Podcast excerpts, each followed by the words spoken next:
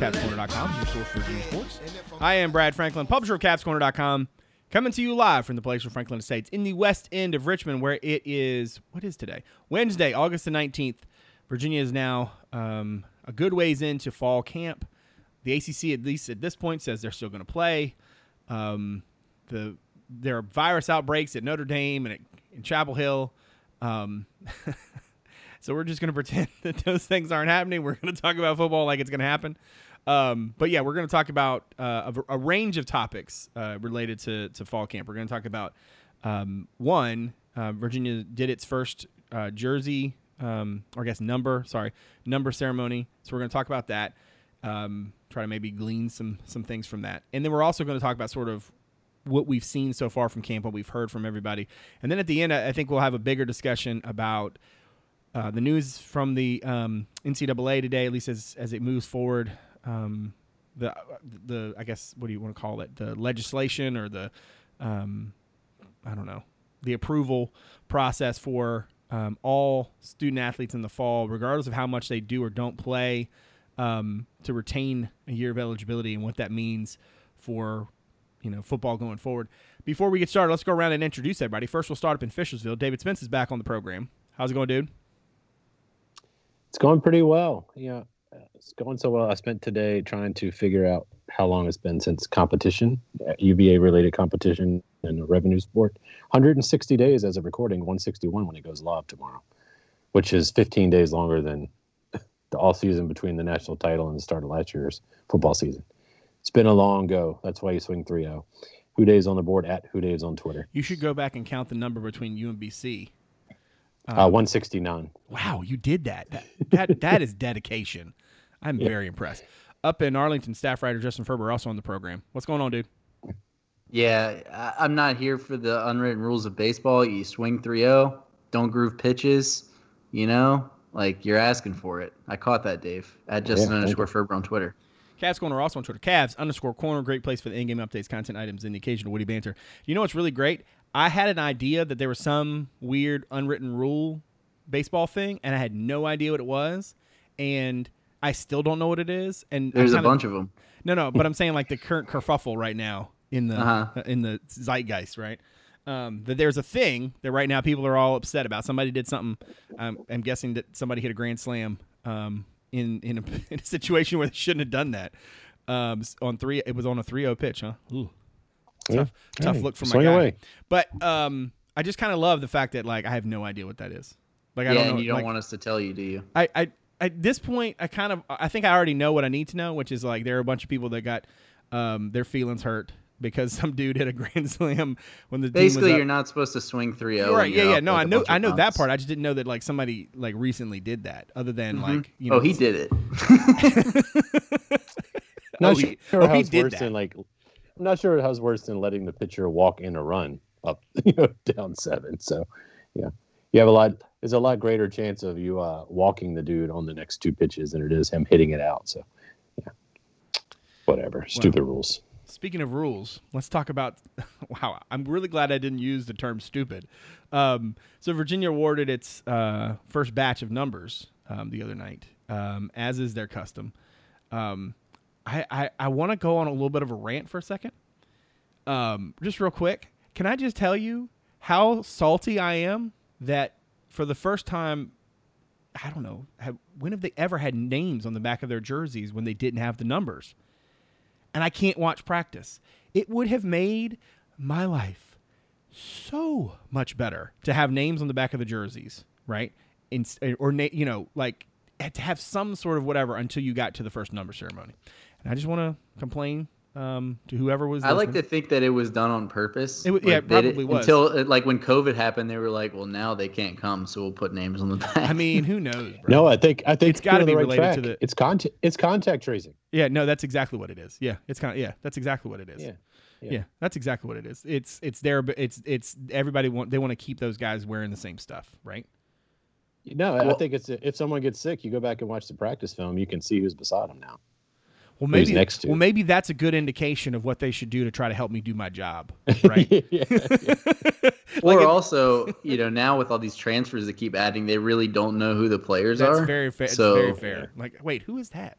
Yes. Um, Oh, that's one of those JMU guys that just drove down here, started playing. brighten the lights. Um, so no, like, dude, it those first couple practices, like you're you're. Let me just explain this for anybody who is like. So part of it is you go to practice, and what I would do is I would essentially watch during warmups. Typically, um, you know, guys are on the field doing some sort of work before they actually start to actually practice. Right? They're, you know, taking some fake reps, you know, whatever. And you're you're looking at wristbands. You're looking at like, all right, who's wearing who's wearing this you know this color underneath their jersey or this you know these tights or whatever you're looking for some sort of way to attach something to a player's face so that you can go okay that's mandy alonso right? And so you know that when you see a bunch of dudes in the middle and you see you know orange sleeves you're like okay that's mandy alonso. The fact that like i would not have had to do that this year i mean maybe i would have if they, you know if this whole thing hadn't happened but ah just you know i'm sure i'm sure this is great for everybody to, to hear me griping about how i wanted my job to be made easier for me.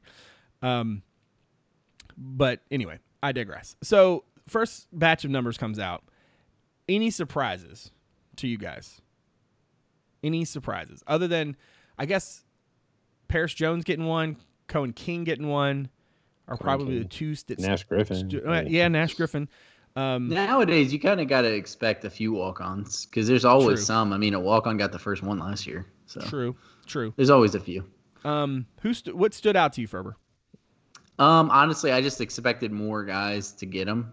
Um, maybe, maybe. I mean, I'm not like totally shocked or anything, but guys like that played um, a decent amount, but but didn't get him in the first one. Uh, Billy Kemp, Tavares Kelly, um, Jowon Briggs, Wicks, potentially, even though he didn't like get a ton of you know touches last year or anything. Um, there were just like a number of guys that that were contributors that didn't get them right away. But I mean, I, I expect those guys to get numbers in the next group, and then you have all the transfers. A lot of times, the transfers get them. I don't want to say like right away, but earlier than some of the younger guys because I think that you know they're they're held to a standard that's a little different, where it's like they're kind of getting credit almost for like work they put in at the school prior, and then you know they're just they're just veterans, um, and you know they're gonna play. So um, yeah, I mean, I expect those guys to get numbers in the next group. No, no, no huge surprises or anything. I mean, I think if you pay attention to like who doesn't have a number, it kind of helps you figure out sometimes like maybe who's not there. Um, True. But other than that, you know, it, it was pretty pretty much. I, I, there weren't a lot of guys that got them where I was like, wow, that guy got one. It was more like, oh, that guy didn't get one yet, but I expect them to get them soon. what about you dave anything uh, surprise you Yeah, about the same. I mean, I'm a little surprised at um, a couple of the number changes. Like, I mean, Armstrong makes sense going to five since he played with that in high school, but Nash Griffin doing the Joe Reed route, as Jeff White pointed out, going from 81 to two. Um, it's pretty pretty interesting. Zandier getting to zero. Uh, I guess I should have seen. Yeah, that was coming, kind of I didn't. Yeah. But yeah, I mean, I think the big thing I think I texted you guys about it is like, what number is KT going to be? 'Cause there's not a lot of quarterback numbers left. I think you got 14 out there. That's about it. Um, 14, Three, 17. Four, yeah, I mean, three four, or four. but yeah, 14, and 17, Yeah. I think, and 19. yeah 19's remember. available 12 is not. We always know that. But, um, But as we know, yeah, I mean, any number at UVA can be a quarterback number. yeah, yeah. Um, but yeah, I mean, overall, it's you know not not really surprising. Briggs was probably the only one who I might have expected to see, but it, it seems like a lot of this was based on what these guys did during the uh, time away from the program. So, um, and we know it's voted on by players. So, yeah. And uh, also, I don't think there were a lot of players that are second year and below, maybe none that got numbers. King's second year, right? Third, I think. I think he's in his Third, third okay. year. Yeah. Yeah. Okay. Yeah, red shirt sophomore. Yeah, and I, think Paris Jackson. Jones too. I think Paris Jones third or fourth year. Nick Jackson was one of the ones that I know. Yeah, I was like, I because at first I was like, oh, none of them got one, but then it seems like you know he got one. So, I mean, he was one of the guys. and So, so it's not like a complete. It wasn't like a rule or anything that those guys couldn't get one. Um, Yeah. But yeah, So I mean, I, am not too worried. If you guys see a guy that doesn't have a number like after the third round, then it's like okay, yeah, exactly. And that's kind of where I was going. Is like the, the first round, you you get basically a lot of the dudes you expect and a handful of dudes that you didn't. It's this next round. It's when it's it's really not the positive. It's the negative, right? It's the dude who didn't get a number, and you're like, oh, like that's not a good sign. Um, I always feel like the third round is the most interesting one because that's when like the freshmen usually get their numbers. True. true. And then it's like, okay, who do who do we think is actually playing? Because, you know, the guy, the freshmen that get numbers play. So, you know, you kind of can figure it out from there. There's a few exceptions here and there, but for the most part, you know, you look at last year, what freshmen got numbers, right? Hollins, Wicks, um, Nick Jackson, Goddard, you know, all those guys, they all played. So, I mean, that kind of gives you an indication of Briggs. who might reg. Um, right. Yeah, Briggs, of course. I think too, for me, the the jersey thing, that's when I start to get excited about football. Like, don't get me wrong, I love the first day of practice, and it and it hurts my heart that I wasn't there this year. Um, I made jokes earlier, but realistically, like it's been it's been super strange for me to like, you know, cover things from home. Um, in the sense that like previously, I mean, look, there was no spring ball, right? So then I'm just on these te- what amount to teleconferences with coaches or players or whatever at various points. Um, to not have to have to, for them to have practice and not be able to go is just it's just super weird. And I'm certainly not saying anything that's not you know everybody's experienced a whole bunch of stuff throughout all this that's super weird. Um, but it's been super strange and and uh, I hate not not not being there, not being able to see practice, and just going off just the clips that they they post or the you know the they. I will say this for UVA, and I do want to make sure I say this publicly. Like UVA's done a really nice job. Um, one of giving us access um, to people to talk to um, regularly, and then two to share um, media with us. So pictures, video, audio, that kind of thing. Um, they have made not being there a, a lot easier. And I want to pre- I want to say thank you because I mean, you know, this time of year, dude, my you know my site is basically all you know preseason football all the time, just about. Um, you know, because usually by this point we've gotten through most of, you know, you're not really talking about travel ball anymore. There obviously aren't any more camps. Um, this is kind of usually, you know, this is a dead period for recruiting. So I mean, this is the time when when that picks up. So I want to, I, I do want to give a shout out to Jim Daves and all the folks at UVA for for making all that happen. Um, before we leave the jersey thing, um, I got to talk about Zane D or rocking the zero. Um, I, I, don't think that there's a per- more perfect person on the on the roster to do to be the first one. Um, we had. I, I, did anybody call him when we had that conversation the other night, the other day? No, I think we all just said lineman. I did not. because I figured it would be. Uh, I figured it would be a lineman. I did not. I did. I, I mean, I didn't. I, I don't know. I, Snowden seems like eleven is his thing. I could have seen Taylor do it, but seven's a pretty sweet number. Um, but I just figured lineman. I I don't know why I didn't think of Zandier because it's perfect. Um, and if he doesn't if he doesn't come out in like the Brian Bosworth, you know, neck roll thing this year, I'm gonna be very disappointed. Um, he's embra- he's embracing the crap out of that character, and I, I appreciate it. Um, all right, let's let's move to some so some things we've seen from practice. Um, we, we we don't get a whole lot in terms of you know real football. We get a handful of highlights here and there. Um, you know, we, we get a sense of like who's playing, doing what. So you, you know, you're seeing Oluwatimi at center, for example. You're not really seeing him move around, but it does feel like the offensive line is doing a good amount of shuffling. Um, I can't re- remember if it was Olu or if it was uh, Dylan Reinkensmeyer who said that you know essentially the that the offensive line is moving around a lot um, as they try to figure out the best five. I think that was Olu. Um, what are some takeaways for you, Ferber, um, from what you've been able to glean from various places to this point? Any anything sitting in your mind as preseason winds on? Um, it's so hard to, to take anything from like these little bits, nuggets that we get. Um, it seems like Brennan Armstrong is, is in a good spot, um, which is not that big of a surprise. Um, you know, he, he, was the incumbent, sort of, so to speak. Uh, it's it seems like he's involved in a lot of these clips, which I mean, take for that what you want. uh, we were talking about a little bit before the, the show started, and, and really what kind of got me recently was just the lack of depth at the running back position. Um, you know, you you have Ronnie Walker who's waiting for his waiver, and you know, there's a decent chance he gets it, I guess, but you know, that's not a given. And then you have Shane Simpson who's new uh, from Towson, and then you have Wayne Taulapapa, and then that's the end of the list of running backs, as far as I know, for scholarship guys anyway. Um, so I mean, you're in a spot where you know you, you really need him to get that waiver, and if not, you're going to be relying on walk-ons. So I mean, while we you know. It, one of the things we were looking for this offseason was, you know, an improvement of the running game. You know, there's not a ton of depth in that area, you know, so I think they're just going to have to find a way to to make do with what they have, and, and hopefully he gets that waiver because that, that could be a huge turning point for them one way or the other. And agree with that. What about you, Dave? What are you What are your thoughts? Yeah, I mean, Brennan's obviously in a lot of the clips. So, I mean, if you had to take a bet on who's starting game one, yeah, I think that's the safe money. Um, I was kind of interested. They put out a clip today with Ronnie Walker catching a, a, running back screen, which we haven't seen in. I don't know that we've seen one since they, the staff has been here. You know, we've had some running back like, like flares, but a true screen. Yeah. And then earlier today they had you know Brennan hooking up with uh, Joshua Rawlings for a little touchdown down near the goal line. Um, so I mean, both of those things are are definitely not something that was bread and butter for the offense in the past. You know, using the tight end and the screen game. So clearly, they're looking to do something a little different. Um, we'll, we'll see what that looks like should should games get played.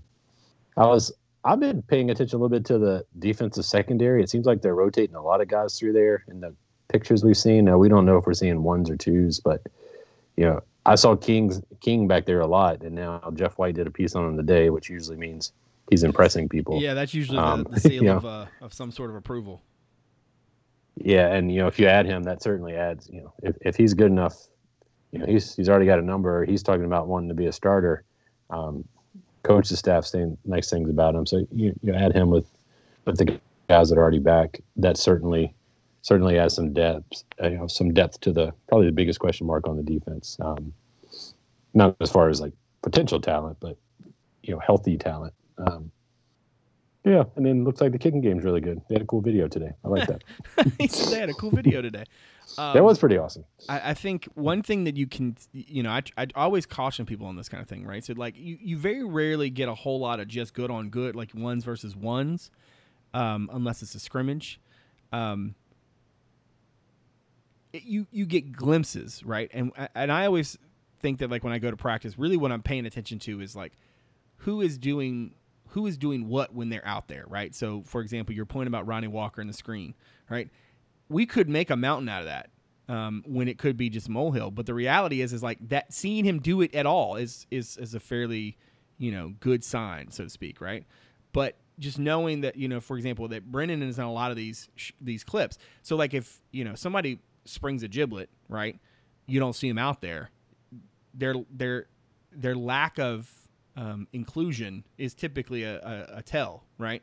Um, I we to bring up the jersey thing from earlier. I'll be really curious. You know, do the transfer kids get jerseys this second batch? If Thompson gets a jersey, I think that's a really good sign for the team. Not necessarily for you know for you know obviously would probably be a good sign for him individually, but I think it's a good sign for the team because that means that the other guys are seeing him as somebody who who who fits, who works, who earns, right? And that's always the question mark. And that's one thing about camp that I, you know, about this camp that I'm, you know, even more frustrated about not being able to see. You've got so many different faces, so many new dudes, right? You got Poljan, you've got um, Amos, you've got, you know, there's all these dudes. Um, and we've not seen a whole lot of these, you know, play right away guys have a lot of success, right? So think about last year, Dejon Brissett, um, Terrell Chatman, both, you know, were, I mean, for varying different reasons, right? Not necessarily as integral to the big plan, but some of these cats have to be, right? Like if Ryan Walker gets that waiver, he's going to play and probably play a lot. Um, so I think for me, the big, the biggest takeaway is just sort of seeing how the pieces are fitting together, even if that doesn't really give us a whole lot of you know hard and fast information about what the offense is going to look like or um, anything like that. Um, one thing that has has stood out to me has been. It seems like the guys have adjusted very well to the sort of weirdness of trying to prepare for a football season amid a pandemic. You know, like um, I feel like every time I see them with the with those extended face shields, and it looks like it's you know hundred percent humidity in there. Um, I, I feel like they don't seem to be slowing. It doesn't seem to be slowing them down. And certainly when we talk to them, when when we have access, they they they don't seem to be at this point bothered by it. Um, so I think that's a good sign because obviously those you know parameters and pro- protocols are going to be in place for a long time. Um, anything else on uh, the preseason so far um, before we switch gears? Do you think? Well, let me yeah, ask. I mean, let- I think go ahead. No, go ahead, Dave. Yeah, go ahead. I was gonna say, I mean, I think the one, you know, the one thing that's going to be interesting as the numbers get handed out, um, it- it's going to be obvious who's not here eventually. Um, so, that I assume we'll start getting some formal releases, and they've got to figure out how they can handle it because with the number system, it makes it hard for you to hide that, especially if you have some players who would be expected to have a number, who four weeks in don't have one. So Mhm. that that is a buy. You know, maybe I'm sure Bronco's thought about this. Trust me, he thinks about everything.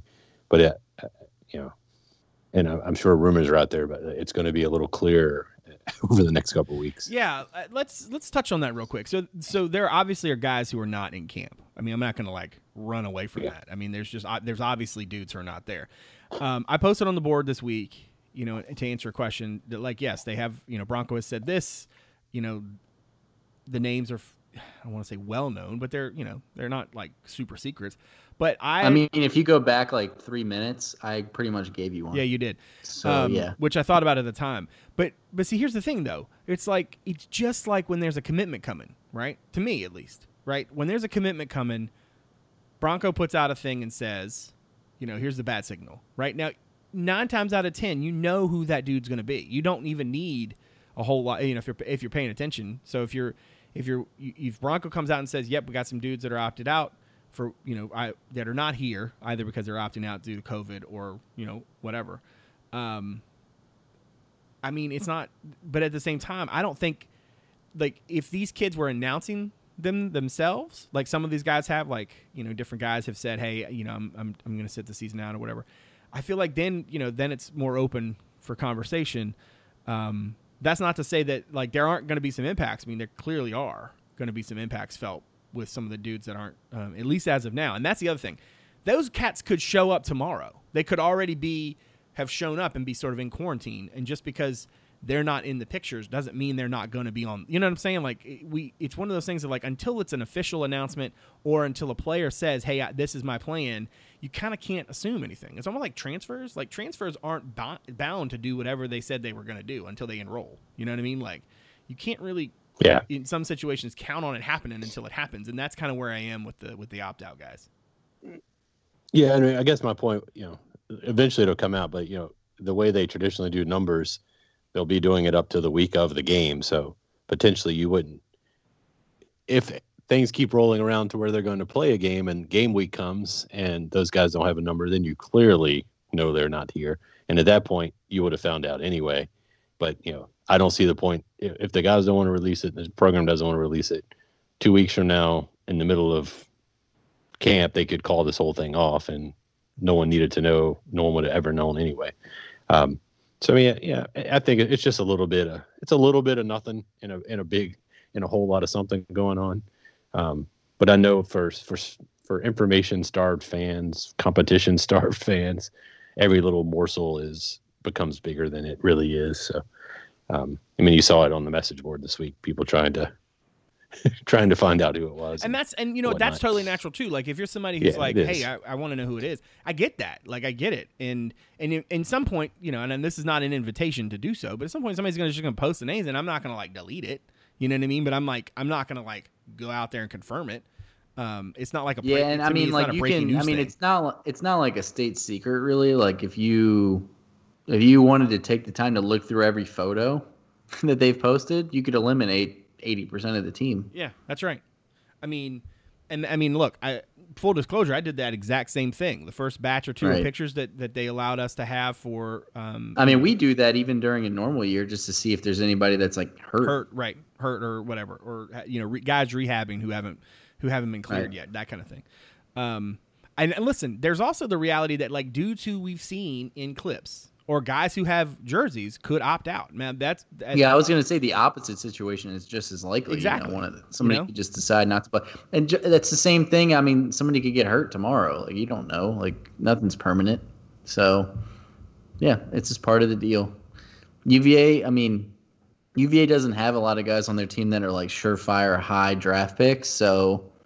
I don't think you're going to see a lot of guys sit out to prepare for the draft, but you could have guys skip a year and come back. Uh, it's possible. Um, ah, mm, the the the the Speaking of skipping a year, the prospect of, of guys skipping a year. Hmm.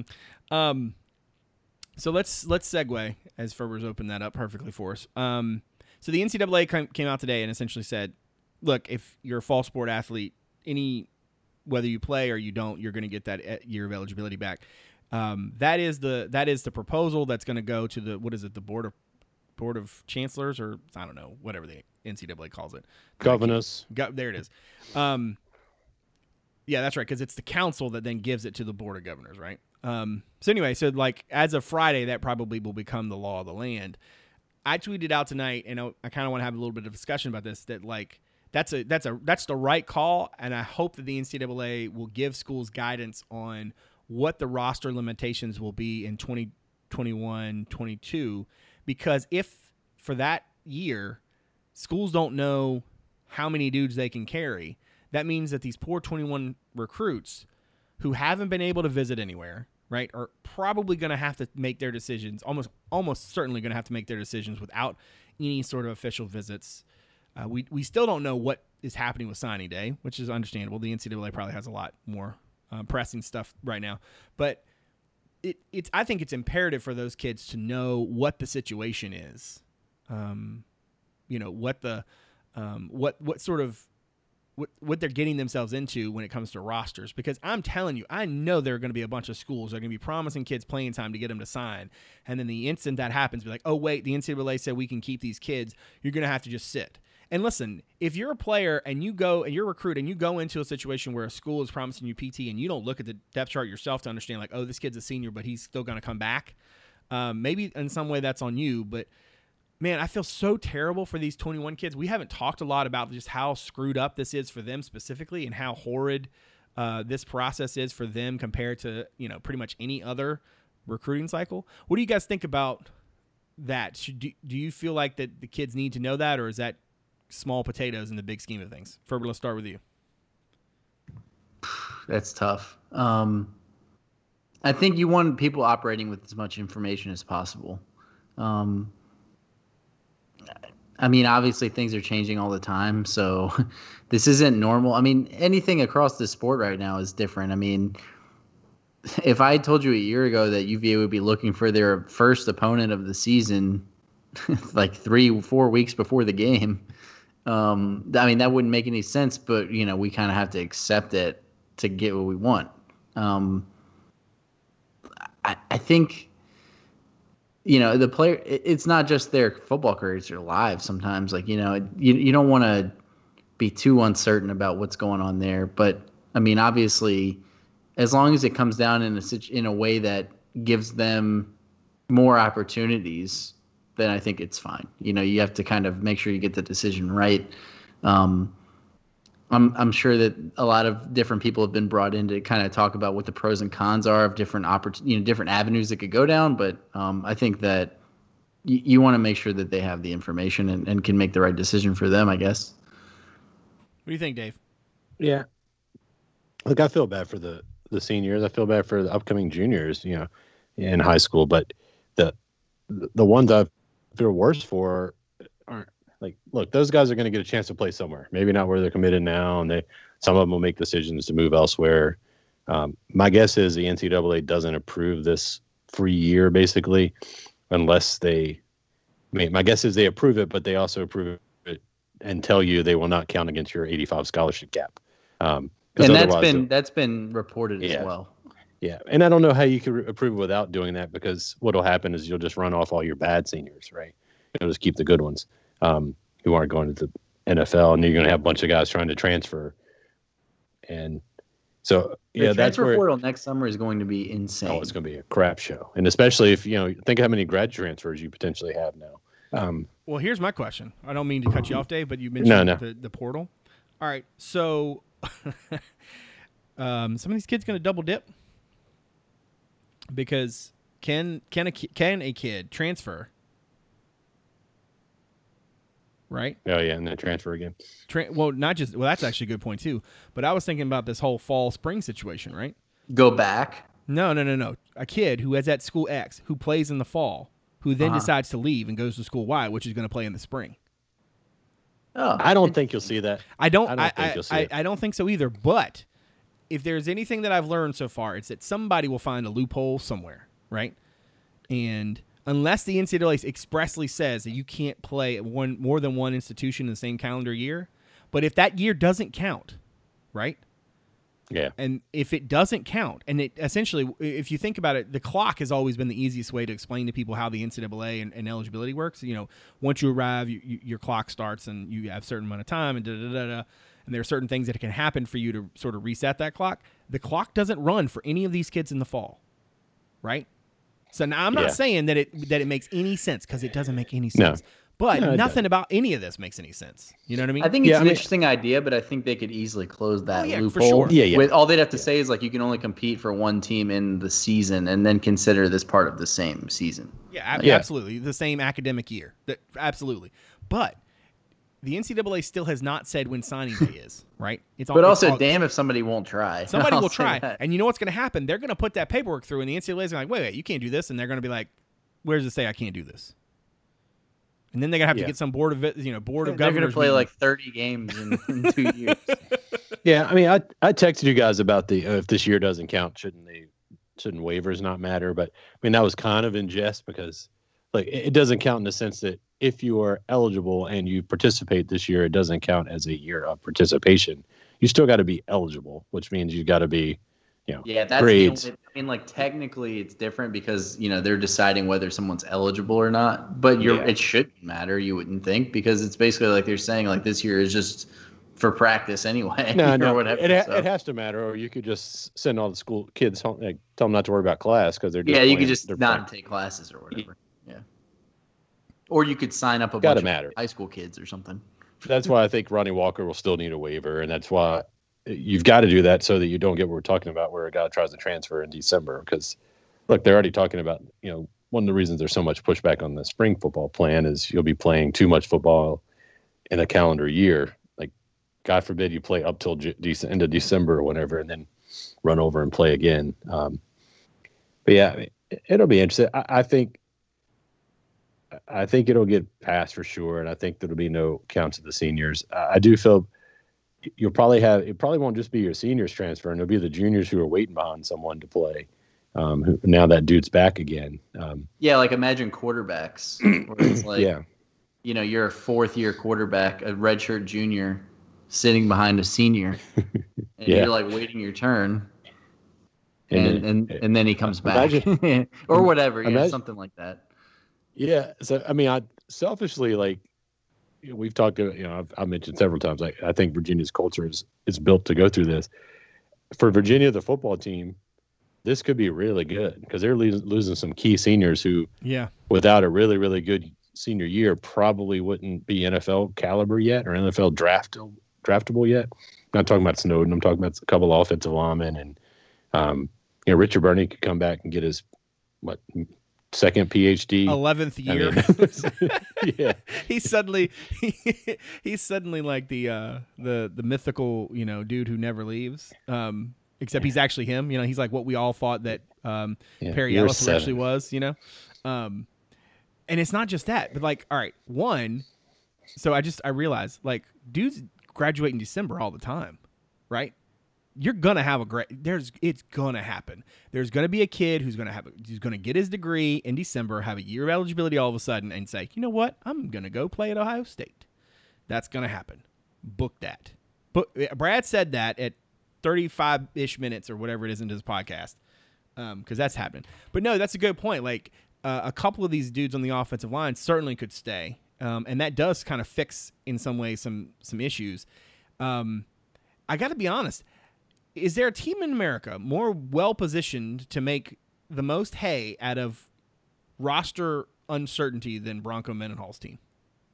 Because does anybody in the country have as much experience out of having to deal with like the most randomness of random when it comes to guys and who's coming and who's there and who's not, right?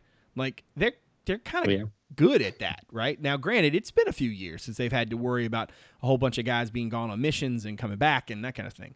Um, but like in terms of planning and, and in terms of succession, um, if you look at UVA's roster right now, certainly the tight end position. Um, I mean, I, I, I can't imagine Poljan would come back, but what you what you do is you allow guys to play, and and they essentially you don't have to worry about the redshirt rule, right? Yeah, exactly. Remember, we had this whole conversation. God, when was that? I don't even know um, about you know what would happen with the redshirt rule, right? So would if if if you if you only played four games, but your team or you only played you know whatever, and your team played such and such. Well, now it doesn't matter. Everybody's going to be able to get that year back, so you can play anybody as much as you want. Um, so in a lot of ways, it will help them in a variety of different departments. Um, it does make the quarterback battle a little bit more interesting, in the sense that you got a kid that's coming in who you feel good about, right?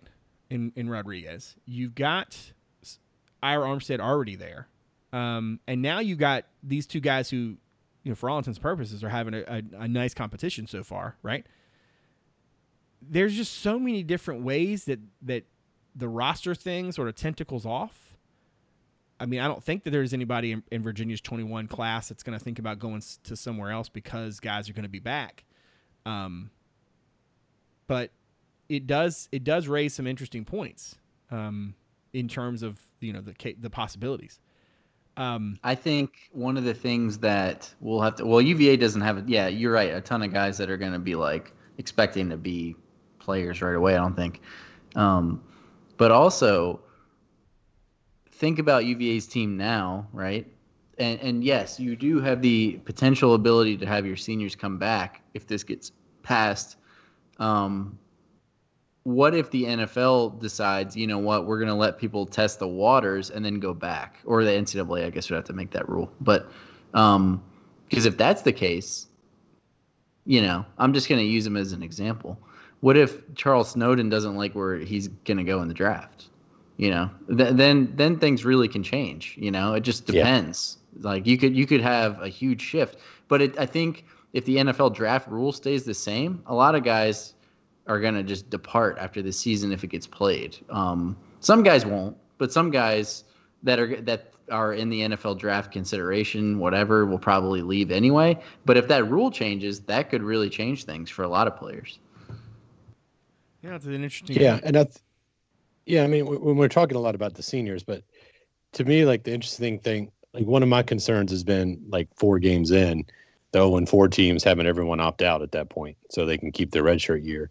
I think you, this kind of takes that out of the equation now. Um, they can still field a competitive team.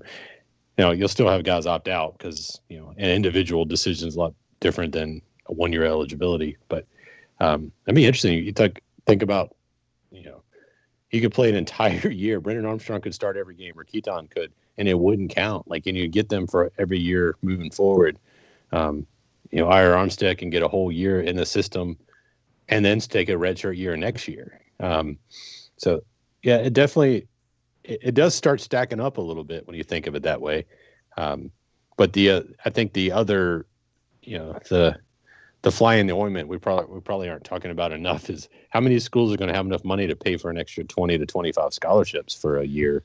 Um, so there will be some pressure, I think, from the top and from the, you know, from the fundraising bodies that fund these scholarships to say if if that's a if that's a six year dude who's played two games, maybe we don't invite him back next year. Yeah, yeah. I mean, Bronco you know. kind of operates on that way anyway, and I yeah, think he does. That, and that's cool. Like, I think that would work. but I think he would have to be more picky because you also have a bunch of guys coming in behind them, you know, in the 2021 class. So, Certainly. and then you, if you want to keep some room open for a couple transfers, you can't keep everybody.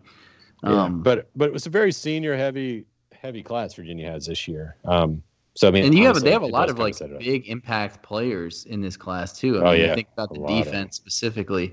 You have Joey Blount, Zane Zandier, uh, Charles Snowden, um, Yeah, Matt Nick Gom Granson Jr. I think. and Gama senior. Yeah, Richard Burney will be back for his PhD. Yeah, Um, Doctor Doctor Richard Burney. and you got Um, Reinkensmeyer, Glaser, Nelson. They're all seniors, correct? And then on the offensive line, Yeah, uh, yeah, I mean, there's a lot. Yeah, And you also got Mandy Alonso. yeah. He's a senior. Is he a senior? Yeah, he's a senior too. Yeah. Yeah. Now here's the thing. yeah, thing. you have a lot of guys that are like, "Hey, I'm a fringe draft prospect." right. Um, you know, there maybe maybe my draft stock doesn't go up if I come back because I get a year older as well. That's part of it too. Um, but also, you know, maybe I start working on that master's degree in case I don't get drafted or whatever. You Yeah. know. That's kind of where I was Yeah. thinking. You, guys mentioned I don't forget who said it just a second ago. The idea of like, well, you know, you, you you keep these dudes, you don't have as many spots for you know transfers or what have you, right? In a way, if you think of these guys, they're almost like they are like transfers, right? They're dudes with experience who can help you right away. Now, the difference, of course, is is that they have experience in your culture, in your program. And now you might want in in some cases to say, okay, player X, he's pretty good, but we probably could get somebody for one year who's a little bit better, right? There's, I mean, I don't think there's any harm in admitting that out loud. But if you think about them as essentially transfers that you can keep in house, right? Guys who have who have an extra year to play, that you would like to plug some holes on the roster that you would otherwise have. That that's a that's a I think that's a good way to frame it. And I'm not sure if if um you know, I'm not sure how many of these guys want another year of college, right? Like I Yeah, think exactly. I think Bryce Perkins honestly could have probably if he had wanted to gotten Arizona State to push and he probably could have gotten the waiver, right?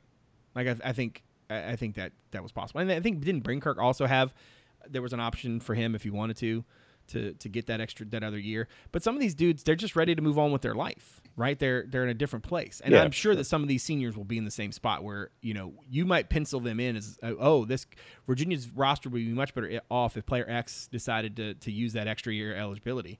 And the reality is that guy's just ready to do something else. Yeah, I mean, you'll probably have like a handful that do it. I use Charles Snowden as an example, but I can't imagine him doing that. Like, unless he has like some kind of weird season or something, you know? Like, it, it, he just is the type of guy that's probably going to get drafted. So it's like, just move on. Um, Yeah, but you might have a few guys here and there that could help you, especially with like depth. Um, UVA hasn't put a ton of offensive linemen in the league, but maybe if you could keep some of those guys for a sixth year, that's pretty good. You know, if you, they're still worth having. You know. Um, so let's let's talk about the the elephant in the room, which is, yeah, we're we're we're talking about all this through UVA's lens. What does it mean in the greater college football world at large, right? Like, on the one hand, there's there's obviously the, you know, there's a at least at this point a path forward for a, a bunch of conferences and teams to play in the spring. Um, I'm not really sure how that works, if it works, what that's going to look like. Um, I- I'm not sure if I buy the idea right now that there are going to be a bunch of conferences that play in the fall and then some that play in the spring, and then everybody just gets back together next fall if and just says, "Man, that got that got weird." But um, at least as of now, you know, all things being equal, right? The plan is for some of these leagues to play then, and some of these leagues to play um, um, now. I I don't know what to make of the way that this is going to change college football, not just in this this cycle or this year, this situation, but in years to come. Like it's gonna be, it's gonna reverberate a little bit. Um, you know, just like not having um, travel ball is going to impact basketball recruiting for a whole bunch of kids and whole bunch of programs for a couple of cycles, right? Because you're going to constantly be chasing the ghost that you, you know, uh, where you where you should have been, so to speak. How do we feel that all of this is setting up, at least from the roster standpoint? Like, I kind of feel like there are going to be a lot of young kids who are not going to be able to play as early as they maybe would have. And in a way, I kind of feel like that might be a good thing. Um, but I do think it's going to lead to a crap ton of transfers. I mean, just the the transfer portal is about to, is about to be like is about to have that growth spurt in the summer when you know you you grow eight inches out of nowhere, right? Like that thing is gonna is gonna look in just in no way, shape, or form like what it looked like before. Dave, how do you feel like this is going to impact the greater landscape of college football? I mean, I think, like I said, I, I do think it's it's almost like a life draft for a lot of the programs that are struggling right now with, you know, the the ones that have had players question what they're doing, what the coaching staff is doing. You know, when they're when they were debating, when those players are debating whether or not to go through with this season, with the challenges they were facing, even in addition to the ones, even the programs that are have a good relationship with the coaches and players are going through you know they were they were doing that before with the caveat like is this worth wasting a year of eligibility for? That's off the table now. So i think now they can kind of ride it ride it out and see what happens because they're you know they're not going to transfer anywhere else at this point and play this year. So i think for a lot of these programs it is a life raft. Um, we don't know what the repercussions are going to be. Like you're right there's going to be a lot of transfers. We already have a lot of transfers. I get i would be willing to bet this the guys who are seniors at like you know the guys that who are seniors at a program who, if they're allowed to come back and not count, they won't be able to transfer somewhere else and not count. So the I think that'll discourage some of the older guys from transferring, but younger guys are already transferring at a pretty high rate. Um, and again, you know, it, whether or not it actually increases it, I, you can't say for sure because you know if kids are staying home or more comfortable with the staff now, and yeah, you know, I think think your relationship with your staff is going to mean even more than it had in the past after this. Um, and especially like, I think when recruiting does resume, like what are the first questions these recruits are going to ask? Like, what was it like? How was the staff? Like, yeah, I think the, the staffs that, that have a very good relationship with their kids are going to get to get some benefit from it. Um, you know, it's not going to keep a kid from going to Alabama or Clemson if he gets an offer, but it's going to help a lot of, a lot of programs that are doing right by the kids on the roster. Um, yeah, like I mean, there's so much that's going to change. Uh, we may, you know, most likely we've seen the end of college sports as we knew it before this. Um, I mean, I, I, don't mean to be like throwing a monkey wrench 40 minutes into the podcast or whatever, or 50 minutes in, but I mean, if we play this year, it's almost 100% certainty there's going to be some kind of compensation for players coming down the line. So I think a lot's going to change, and if you want sports, you just have to deal with it. I love that you said I don't want to throw a monkey wrench. 40 minutes in, yeah. and then literally just did it anyway. Um, no, I don't think that was major. That w- I don't think that was a big monkey wrench. I think you're probably right about that. Honestly, like that's just sort of the way uh, it feels like it's going to go. Ferber, what do you think? Do you how do you feel like this um, is going to you know how, how do you feel like this is going to impact the greater college football landscape? Um, I think you know D- Dave mentioned the compensation thing. I think one of the more immediate things you might see is some sort of like college football reimagining where it's not necessarily completely different than what we know now, but um, I think like the I don't want to say the word union because I don't know if that's necessarily what it would be, but I think the the players will probably be more aligned in the future than than maybe they have been in the past, and maybe the leagues will be more aligned. Um, this situation has been a stress test on everything, and a lot of teams are failing. A lot of leagues are failing. Uh, some are not failing so hard. Um, you know, it other you know even the leagues that haven't bailed on football still could. I mean, they might not even be doing the right thing. It just we're gonna find out, but.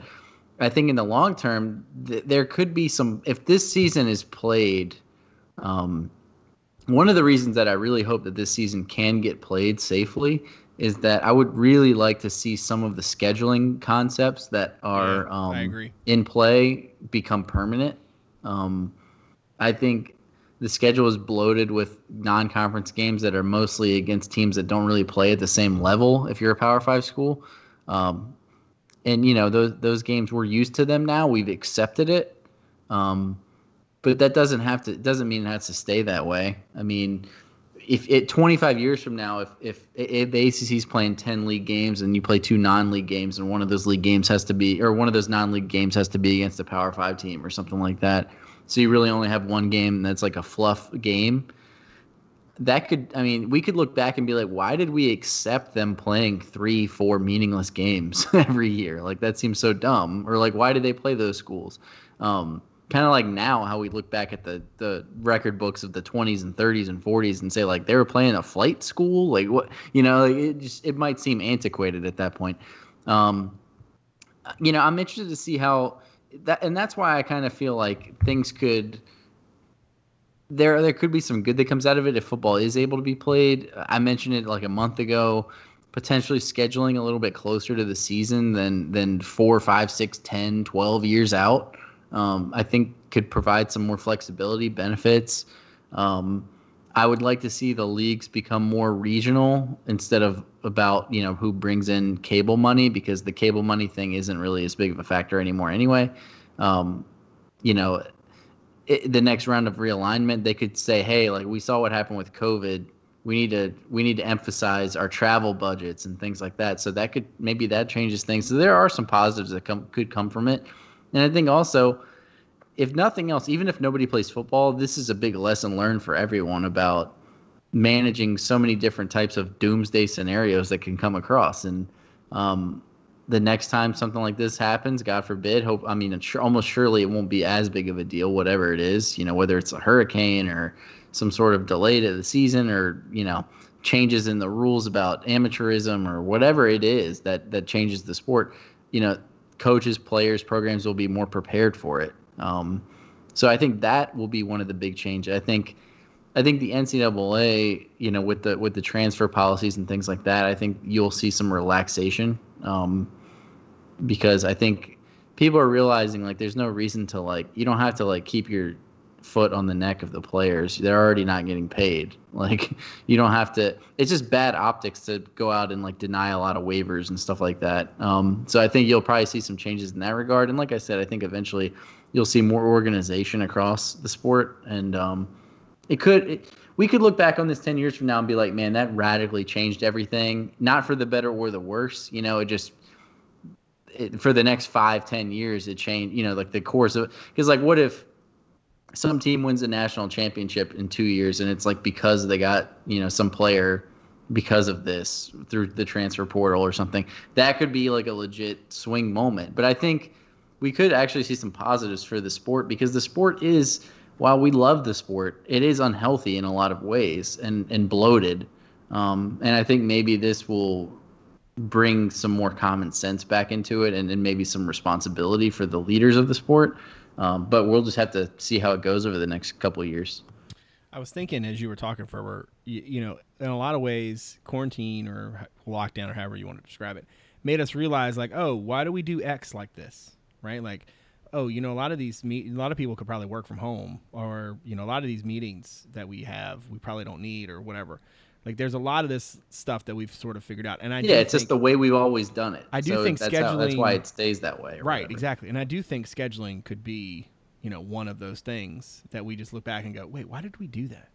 And UVA frankly, is looking for a game that's in like 25 days, like um, now. And and they're and they're probably going to be able to find it. But then, I mean, because look, let's be real. Like they don't want to not have to not have that game, um, and then have to play Tech the next week. Like you don't want to open the season at your arch rival. Like that's not, you know, that's that's not gonna that's not going to Yeah, it's just it uh, if they were if they were playing like Boston College in week 2, I would probably be like, "Oh, they'll just punt that game." But it's so tough to just not, you know, and then you, you don't you want to know who you are even if it's against a team that's not that great. Um and, and also I think Dave mentioned this a couple days ago, but it helps Tech in a sense to have UVA get film too, but I mean, if I was Bronco, I'd want to see them play against another team. And you don't have to show everything. You know, you can you can you can hide a lot of stuff, but at least then you kind of get to see like, okay, does this look the way it looked in practice or not? You know. Yeah. One thing I was also thinking about is, I mean, not to to, to coin Dave's, uh, you know, we're so many minutes in. I'm throw. I'm still here. But um, like the we have not discussed the saliva test, um, which could be a significant um I'm not going to use the term game changer, but it could be it a could significant be. development for you know sports, um, particularly particularly college sports that would love to play um, fairly soon. So I mean, I, I mean, just in case folks who are listening to this don't know what I'm talking about, uh, Yale and the um, NBA and the NBA Players Association had a joint um, effort to develop a, a basically a cheap saliva based um, COVID nineteen test that um, can be administered essentially by any lab. So I mean, the expectation I think is that like essentially any school that has a lab can do this. Um, it's a it's cheap. It is fairly easy to do, and it comes back, and the results come back pretty quick. Um, and this is that that that missing piece, so to speak. Um, when I saw this news, it was like I remember, you know, we were talking about the other week, and like, you know, optimism is only down six, whatever. I definitely had a feeling like optimism is making a comeback. You know, optimism is making a run. Um, because once I saw this, like, okay, now maybe this is potentially like a real thing. Because without that, I just I don't know how you do it. Um, and it has been very clear in the last 48 hours um, in South Bend and in Chapel Hill. Like, we cannot trust college kids to do, like, college athletes seem to be doing the right thing. It's the kids at colleges that are not. I mean, like, I saw, what is, what, I forget which one of you guys sent me that picture of JMU. It's like a balcony just full of people smashed together. And, like, what are y'all doing? Like, and I understand. Yeah, this whole thing is like a seesaw. It's like, oh, good news, saliva test. Oh, bad, bad news. news. Every kid is an, is a moron. Like it's just, oh man. But what's interesting has been to hear the players talk. Right, like they don't seem to be super stressed about the other students coming back, and I think that sort of goes back to like Bronco. Those meetings that he had with the players, meeting with the parents, like basically laying out that contract for them. Like this is what you are going to be agreeing to if you do this. Um, that's not to say that some kid's not going to go out and spread it all over the locker room, right? But I'm just saying, like, it's it certainly seems like Virginia uh, understands maybe the um, the circumstances, and I don't know if that's you know a lot of the a lot of that comes just from Bronco being who he is or what, but um, I don't know. I, I think the kids seem the kids don't seem as stressed about it maybe as those of us on the outside would be stressed about it.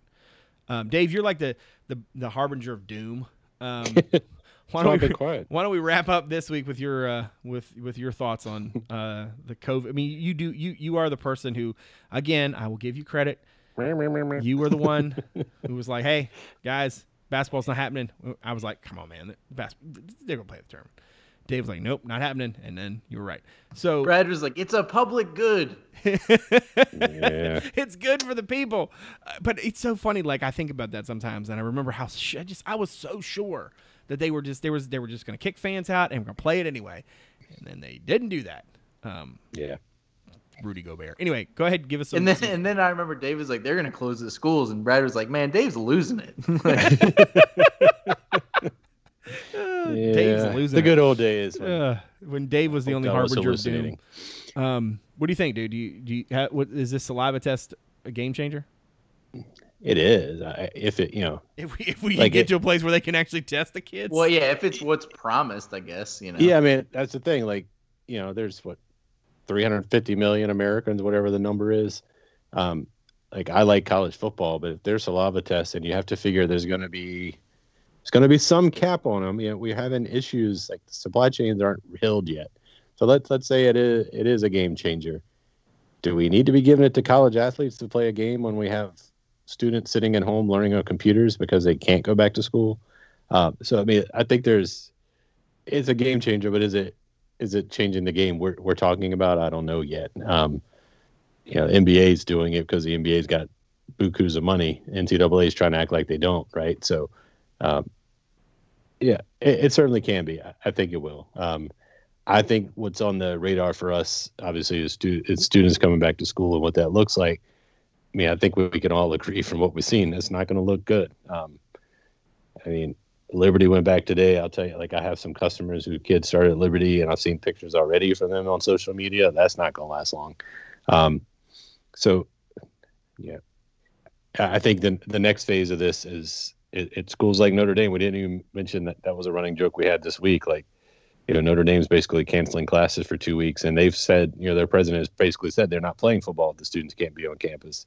So if the ACC ends up getting bumped because Notre Dame doesn't play, I'm going to go back to Salty Dave from, you know, you know, scheduling, hy- you know, hypothetical scheduling days. Uh, what was that, two or three months ago?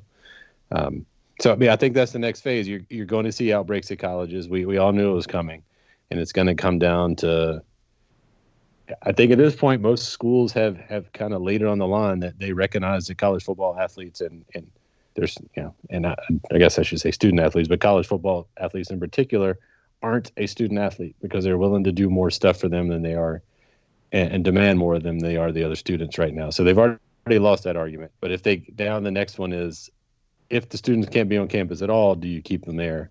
And uh, is everyone who's willing, who said they're going to play this fall, willing to say, "Yeah, we'll do it if our students can't be here"?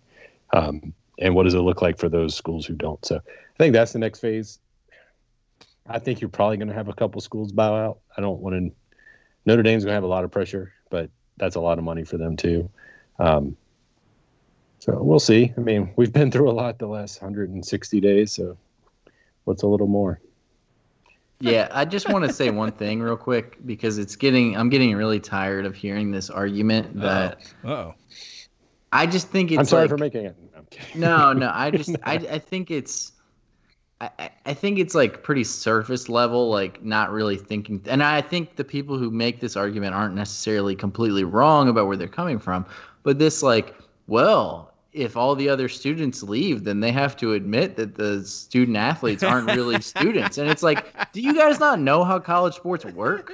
Like, do you not understand like that they are different? Yes, they are. Obvious. I'm not trying to fight the amateurism fight, but what I'm saying is like that or if that's your argument, like that's the nail in the coffin. Like they have to make this designation. It's like that is not that uh, the fact that like you know I think Mike DeCourcy who who's like a national basketball writer he said, you know, like, did, did people not understand that like college basketball players play through the winter break, through the Thanksgiving break? You know, college baseball players are playing into the summer break. Like, th- this is not the first time that they're being asked to do something that other students aren't being asked to do.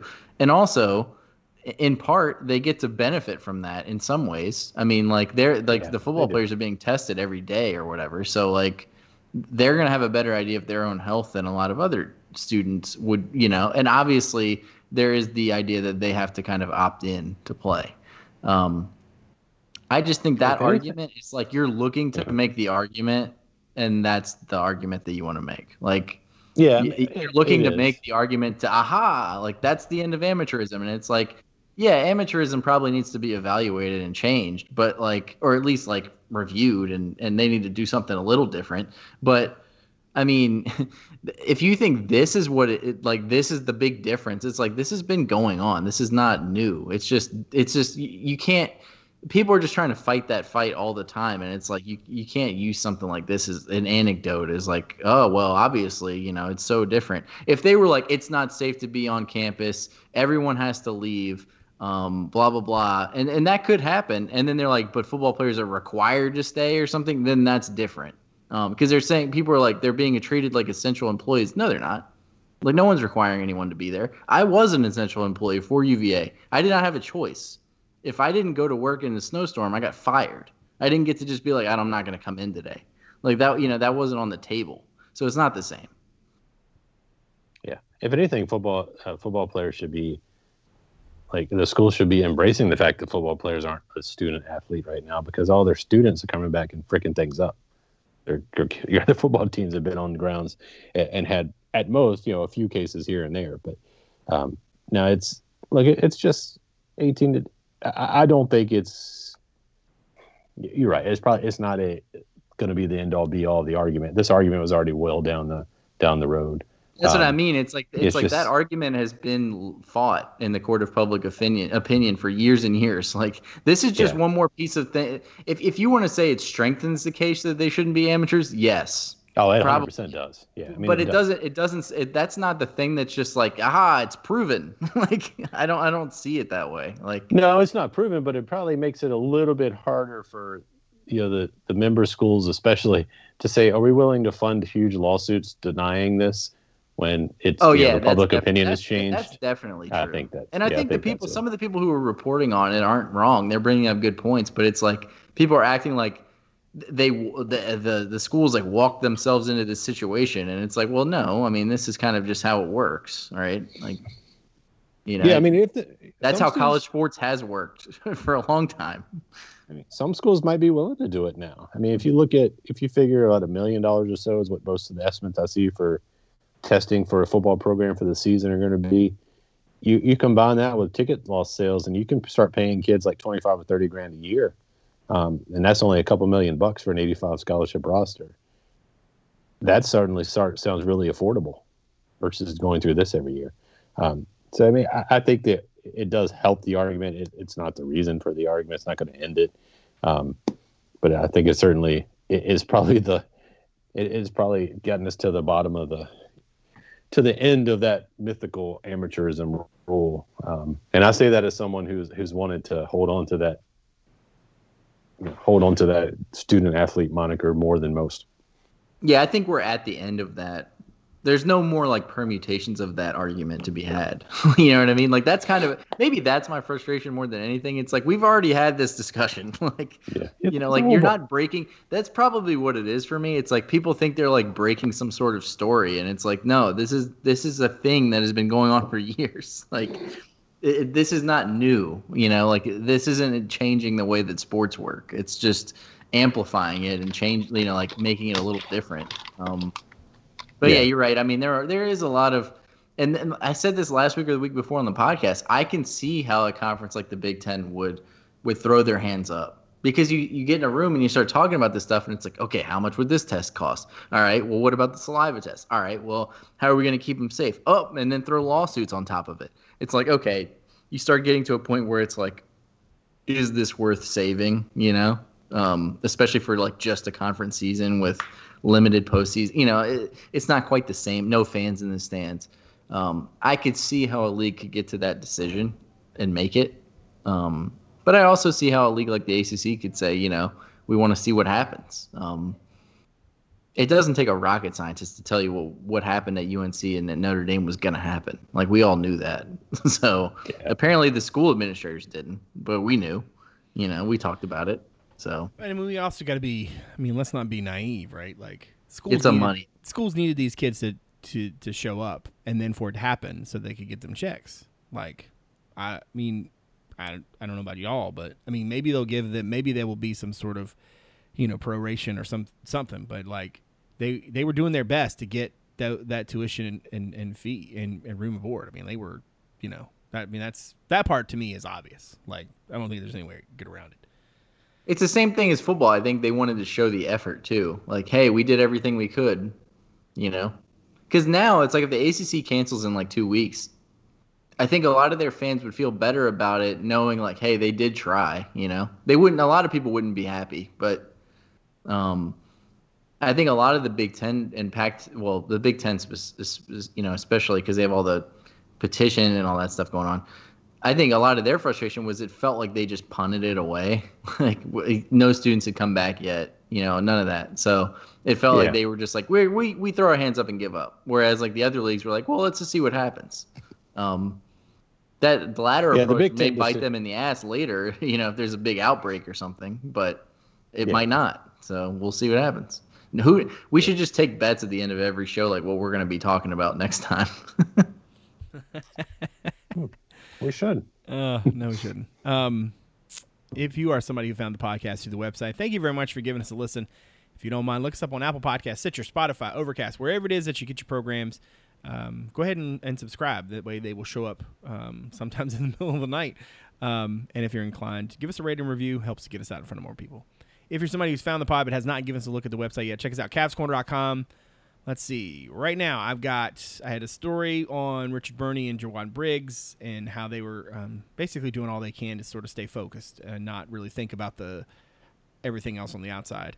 Um, I had a feature up on uh, Aiden Ryan, one of the aforementioned 21 um, recruits uh, who was recently, I guess, uh, last month was in a um, in was on an unofficial unofficial as I like to call them with a bunch of guys, and he talked about you know all of the um, the the things that came from that. Um, I mentioned earlier that UVA had done a really nice job of allowing us to have um, different pieces of media from um, access um, press conferences, that kind of thing. So I, have got a video P- Kelly Poppinga talking about the linebackers creating havoc. I've got video of Vic, uh, excuse me, Olu Oluwatimi talking about his confidence in the experience of the all offensive line. Got Reinkensmeyer talking about um, the opportunity ahead. Um, I'm also going to put a link in there for um, a story on uh, Rashawn Henry um, who's doing all he can to contribute wherever UVA wants and needs him. And then lastly, um, just on the hoops front, there's a pretty um, uh, lively discussion of several re- basketball recruiting conversations uh, in a um, thread about Corey Evans' Twitter Tuesday piece, focusing on, at least from UVA's point of view, Trevor Keels and Ben Gregg. All right, that was all a mouthful. Uh, if you are, um, um, I don't know, if you are happy and uh, and want to subscribe to the website, please hit that link that is in your show notes as well as in the content item for this uh, podcast. And uh, we hope to see you on the message board side uh, very soon. Again, I want to thank everybody out there for continuing to support the show. I want to thank Dave and Ferber for being graciously of their time as always. I very much appreciate all that they do and all that they give. For David Spence and Justin Ferber and Brad Franklin, publisher of CavsCorner.com, thanks for coming out. See you soon.